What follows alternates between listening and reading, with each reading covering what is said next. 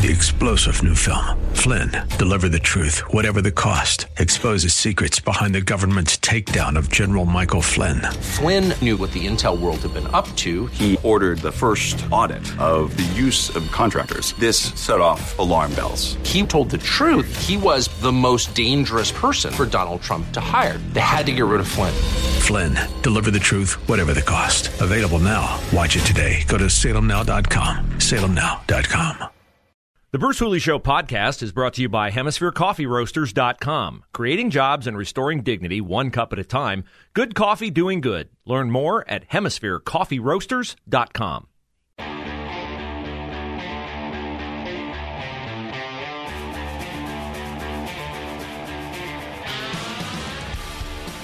Well, if any of you are as experienced as I am, uh, you remember when the east side of Columbus, over by the airport, used to look a whole lot different than it does uh, post Les Wexner's fascination with New Albany.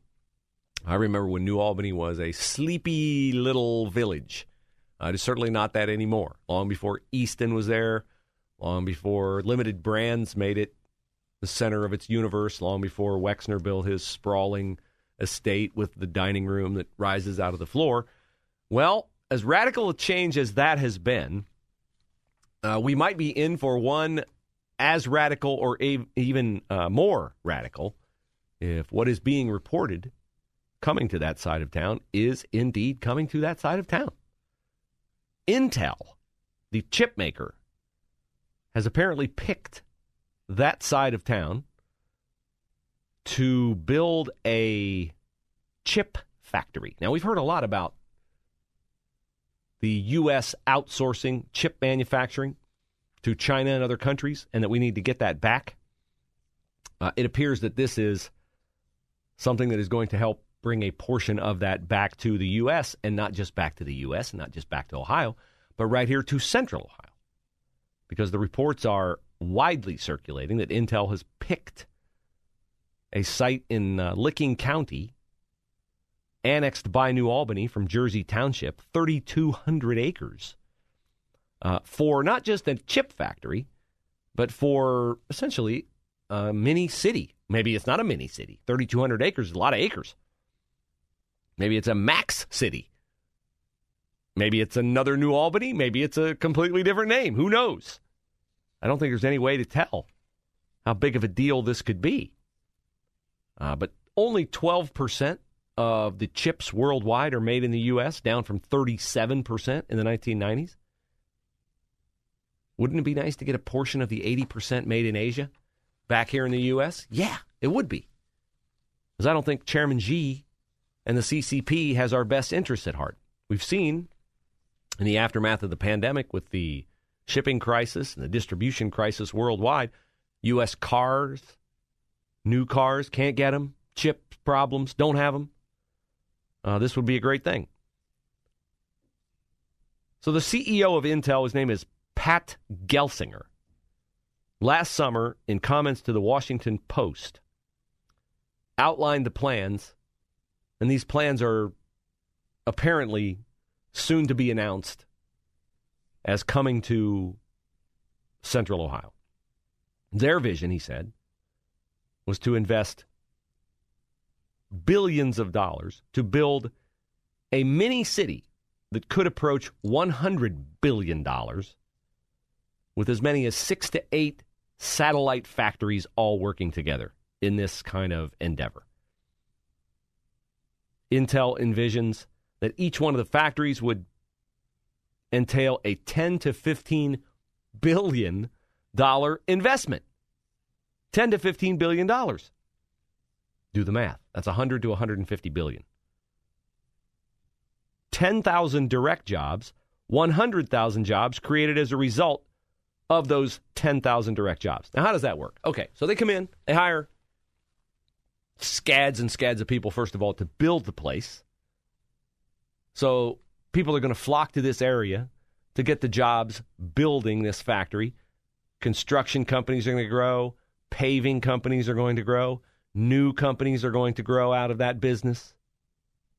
Minority businesses will benefit because there'll be all kinds of government regulations entailed in this. It's the same as when they built Crew Stadium. That's not Crew Stadium. Lower.com field. Sorry, lower.com. And so you have jobs created because of the jobs that are eventually coming to the factory. So this is uh, on its face looks like a really really good thing. And I'm not going to say it's not a good thing. I'm just saying it depends on what your definition of a good thing is. If you like Columbus the way it is, if you've always thought Columbus was a great place to live because it's easy to get around in and you don't have massive traffic, if you've lived here since hmm, the mid 80s, do you think Columbus is a better place to live now than it used to be? Or do you wish you could turn the clock back and take it back to where it used to be? Because honestly, I live on the complete opposite side of Columbus from this. And if this were coming to where I live, I would not be thrilled about it. I'm not anti development, I'm big time pro capitalist. But I just want, if you live in Granville right now, and I got a couple buddies who live in Granville, and they work in the city, this is not going to uncomplicate your commute from Granville to downtown Columbus. Is this going to change your way of life for the better? For some people, yeah, there's going to be a lot of money to be made. I'm not anti progress. I'm just saying it depends on how you gauge progress. And I would not want this to come to the Dublin area. I would not want this to come to the Hilliard area. I would not want this to come to Madison County. I would not want it to come to Union County because that's the area where I'm. They've already built out a lot, some of the area where I live, and it's not oppressive, but the new Costco out in Dublin, net gain, net loss. Eh. I like getting cheap gas. I like getting cheap pizza. I like having, you know, that store there. But does it complicate my way into town? Yeah, it does. And the corridor, which I used to just navigate, no problem at all. Now, well, I mean, the epitome of progress in Central Ohio is what? A roundabout, right? If you if you live where there's any kind of new commerce or anything like that, you can gauge whether or not you're growing by how many roundabouts you have. There are roundabouts in your future out there in that portion of Licking County. Now, speaking of roundabouts, a roundabout of a different sort uh, came back to haunt the Biden administration yesterday in this Supreme Court decision. The court actually cited in its commentary on the striking down of the vax mandate for companies with 100 or more employees a tweet by White House Chief of Staff Ron Klain, where he referred to the Biden administration trying to administrate this through OSHA, the Occupational Safety and Health Administration, the one that polices workplace safety. Ron Klain referred to it as a, quote, workaround. Hopefully, we will always have a Supreme Court that takes a dim view of workarounds of the Constitution. We don't have an entire Supreme Court that takes a dim view of that. Otherwise, this would have been a 9 0 decision, not a 6 3 decision. Kagan, Breyer, Sotomayor, the ideologues on the court, the ones that are politically aligned with Joe Biden and his ilk, uh, they don't care about the facts of COVID. Remember, we have 100,000 kids in the hospital on ventilators. Except we don't have 100,000. We don't have any on ventilators, according to Rochelle Walensky of the CDC. And I mean, who can't believe what she says, right? But it's interesting to me that Ron Klain stuck his foot in it, said the quiet part out loud. Well, he didn't say it. He tweeted it, tweeted the quiet part out loud. That they were using OSHA. He was lauding the Biden administration for issuing this order back in November as a workaround. And the court was like, uh, no, we don't like workarounds. Well, you would think getting your wing, wings clipped on that, you would cease to go down that same road. But no. But no. There's one thing you can say about the Biden administration is it never takes no for an answer. Because no sooner had the Supreme Court ruling come out than Joe Biden released a statement urging private employers to implement their own vaccine requirements. Here's the statement I am disappointed that the Supreme Court has chosen to block common sense, life saving requirements for employees at large businesses that were grounded squarely in both science and the law. No. Anyway, continuing his statement. This emergency standard allowed employers to require vaccinations or to permit workers to refuse to be vaccinated so long as they were tested once a week and wore a mask at work. A very modest burden. Yeah, to you, maybe. As a result of the court's decision, it's now up to the states and individual employers to determine whether to make their workplace as safe as possible for employees and whether their businesses will be safe for consumers during this pandemic by requiring employees to take the simple and effective step of getting vaccinated. That does not stop me from using my voice to advocate for employers to do the right thing to protect Americans' health and the American economy. Listen to this. He just got his ears boxed in by the Supreme Court. Not even two hours later, he has the temerity. This is the Supreme Court of the United States of America telling him no. No, you can't do it. Joe, little Joe from Catholic school, this is the nun rapping you on the knuckles, saying, no, you can't do it. And he has the temerity to issue a statement that says, I call on business leaders to immediately join those who have already stepped up. And he says, ignore it, ignore the ruling. You go before the Supreme Court to get a rendering on whether what you want to do meshes with what you are allowed to do as the leader of the executive branch of government. One of three branches in which there are checks and balances.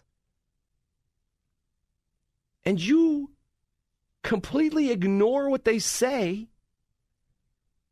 and make a statement that I know what they said, but here's what you should do anyway. All I heard during the Trump administration was how lawless Trump was, what a fascist Trump was, what a tyrant Trump was. This statement from Joe Biden is the epitome of somebody who has no respect for the rule of law, no respect for checks and balances, no respect for limited authority, no respect at all for the Supreme Court of the United States. No wonder they want to pack the court. They want to turn it into a kangaroo court. And to some extent, it already is, at least a third of it, with the justices that Democratic presidents have appointed. So, the workaround got them into this pickle, but that will not stop them from trying to do it all over again. That's why I say on this, we have to be like the left. We have to not hold a victory party because the battle um, is not over. Uh, we just happen to win this particular facet of it. But if you think he's going to stop, if you think they're going to stop intruding on your constitutional rights, I think that's a very, very, very dire mistaken assumption to make.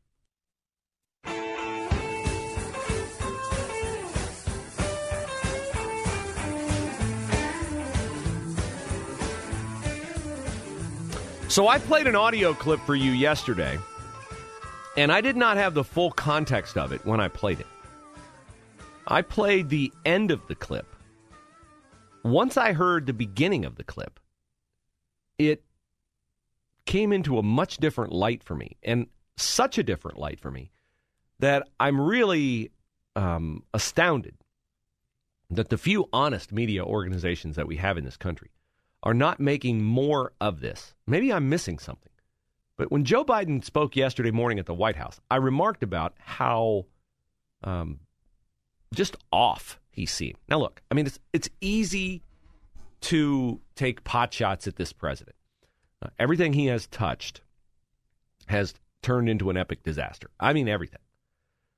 Uh, I had a little Twitter tete a tete last night with a friend of mine uh, this friend occupies the other side of the aisle. In fact, he couldn't be on a more opposite side of the aisle than I am. But he's a good man. I'm um, I'm unclear how he can hold some of the positions that he holds, given uh, the faith that he professes. But that's a topic for another day. But at any rate, what I what I wonder is is what has Biden done that even his most ardent, normal supporter, not Jen Psaki, not the true believers, not the possessed in his administration, but the people who have the Biden Harris stickers on their cars and would still not get out the razor blade and scrub that off. you know, I just wonder what has he done that you look at and you go, "Oh yeah, that right there, that's look at that, man. I mean, that's really impressive." Now I know some people may say, "Well, look at the jobs numbers. The jobs, the jobs." The jobs were going to bounce back anyway.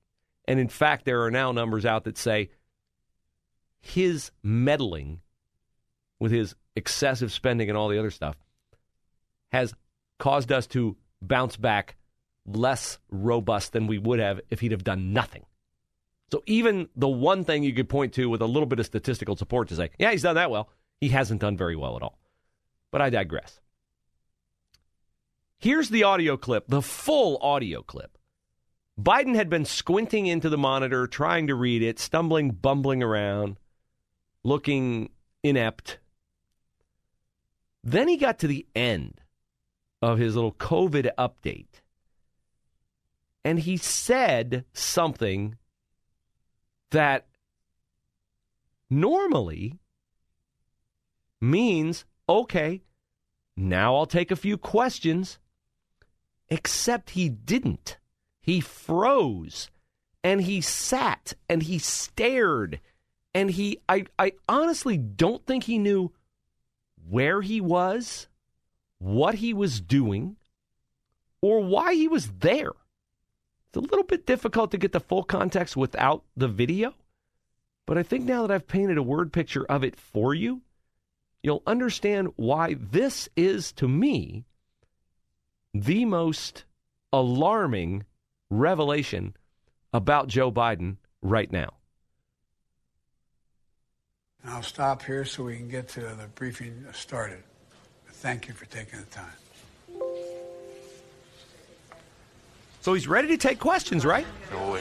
So here come the questions. Americans who are wondering why they should continue to restrict their activities given that your health officials say most Americans will get COVID at some point. Folks, we'll talk about that later. Come on. Let's go. Why should Americans trust your administration to beat COVID when the virus is clearly winning? On voting rights, do you think the Republicans would don't support voting rights? The virus is clearly winning, sir. Why should Now he's just sitting there. Thank you so much. He's sitting there looking down, lost, unable to answer questions, which he just invited by saying, okay, now we're at the end of the briefing, and the first person asks a question, and he pauses, and he sits, and he, I don't know, is he pondering? Was he, was he frozen mentally? This is the leader of our country. This is ostensibly the most powerful man in the world. I've always had this kind of uneasy like, is this guy with it? Is he not with it? Is somebody pushing the buttons behind the scenes? I'm struck by how helpless he looked there. And it's helpful for me when I tend to just want to come at him with my fangs out to remember that he is 80 years old or thereabouts. And I would not have the expectation for any 80 year old. I would not place on any 80 year old the expectation. And I don't, I'm not trying to be sec, uh, you know, an ageist, but just the synapses just don't connect at 80 like they did at 60, 50, 40. He has the most important job in our country, probably in the world. And he charitably is going through the motions. We've reached the end of the briefing. Thank you for coming. And then he sits there. Okay, so that's the universal symbol for fire away, ladies and gentlemen. And when they fire away, he freezes up. and and this is not on any national newscast wondering about his cognitive abilities going forward? I wonder why. Three star general Michael J. Flynn, head of the Pentagon Intelligence Agency, knew all the government's dirty secrets. He was one of the most respected generals in the military. Flynn knew what the intel world had been up to. He understood its funding. He ordered the first audit of the use of contractors. This set off alarm bells. The explosive new documentary, Flynn, Deliver the Truth, Whatever the Cost, uncovers the facts behind this scandal. Flynn told the truth. He was the most dangerous person for Donald Trump to hire. I find out the worst enemy that I'm going to face in my life is right here in America. They took my assessment and they wanted me to change it. And I was like, I'm not changing it. They had to get rid of Flynn. With in depth interviews, archival footage, and never before seen personal records of the man behind the headlines. I just felt like I was drowning. Flynn, deliver the truth, whatever the cost. Available now. Watch it today. Go to salemnow.com. Salemnow.com.